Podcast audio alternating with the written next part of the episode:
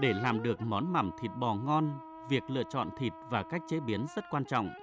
Nguyên liệu để chế biến gồm thịt bò, muối, gừng, tỏi, ớt. Đặc biệt, ớt phải nướng trên than hồng để khi trộn với thịt, thịt sẽ thơm ngon hơn. Thịt bò bà con thường chọn thịt bắp ngon, đặc biệt là thịt thăn khi làm mắm ăn sẽ giòn ngon hơn. Thịt bò mang về được thái thành miếng mỏng vừa ăn, rồi đem ngâm nước từ 10 đến 20 phút cho miếng thịt săn lại, không bị mềm. Sau đó vớt ra rổ để ráo nước. Tiếp đó lấy gừng rửa sạch, thái lát mỏng. Tỏi bóc vỏ đem giã nát. Thịt bò trước khi đem trộn với gừng, tỏi, muối, dùng tay vắt nhẹ cho hết phần nước lã. Sau khi trộn xong cho thịt vào vại hoặc lọ. Khi cho thịt vào vại phải ấn thịt xuống cho chặt. Cuối cùng là dùng hai lớp vải và một lớp ni lông đem bịt kín miệng vải, không để không khí lọt vào bên trong. Bà Lọ Thị Chính, người hay chế biến món mắm thịt bò ở bản Lầu, phường Trường Lề, thành phố Sơn La, tỉnh Sơn La cho biết. Bài dệt mắm nhớ mua kín chép ai hôm.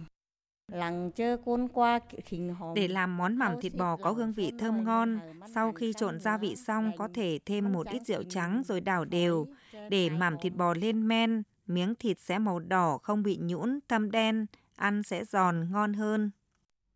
Sau khoảng 2 tuần, khi món mắm thịt bò đã ngấm gia vị thì có thể đem ra ăn.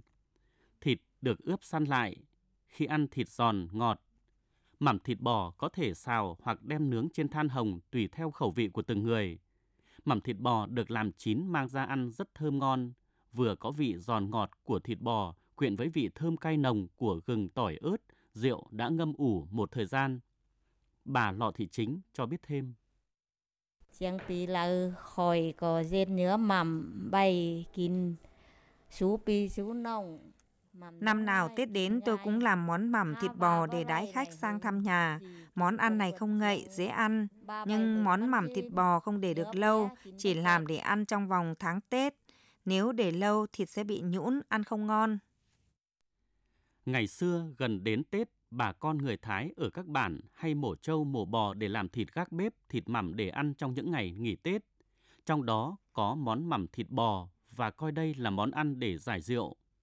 Ngày nay, thịt có sẵn ngoài chợ, ngoài những ngày Tết, khi gia đình có cỗ, bà con người Thái thường làm món mắm thịt bò để đãi khách.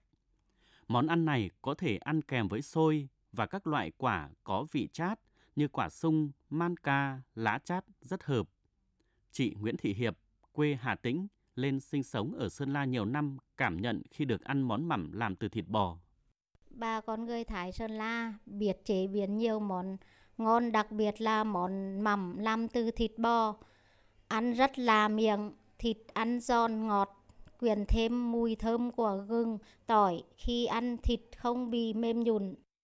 Tôi được đi rất nhiều nơi, được ăn món mắm làm từ thịt bò, tôi rất thích ăn, rất thơm ngon.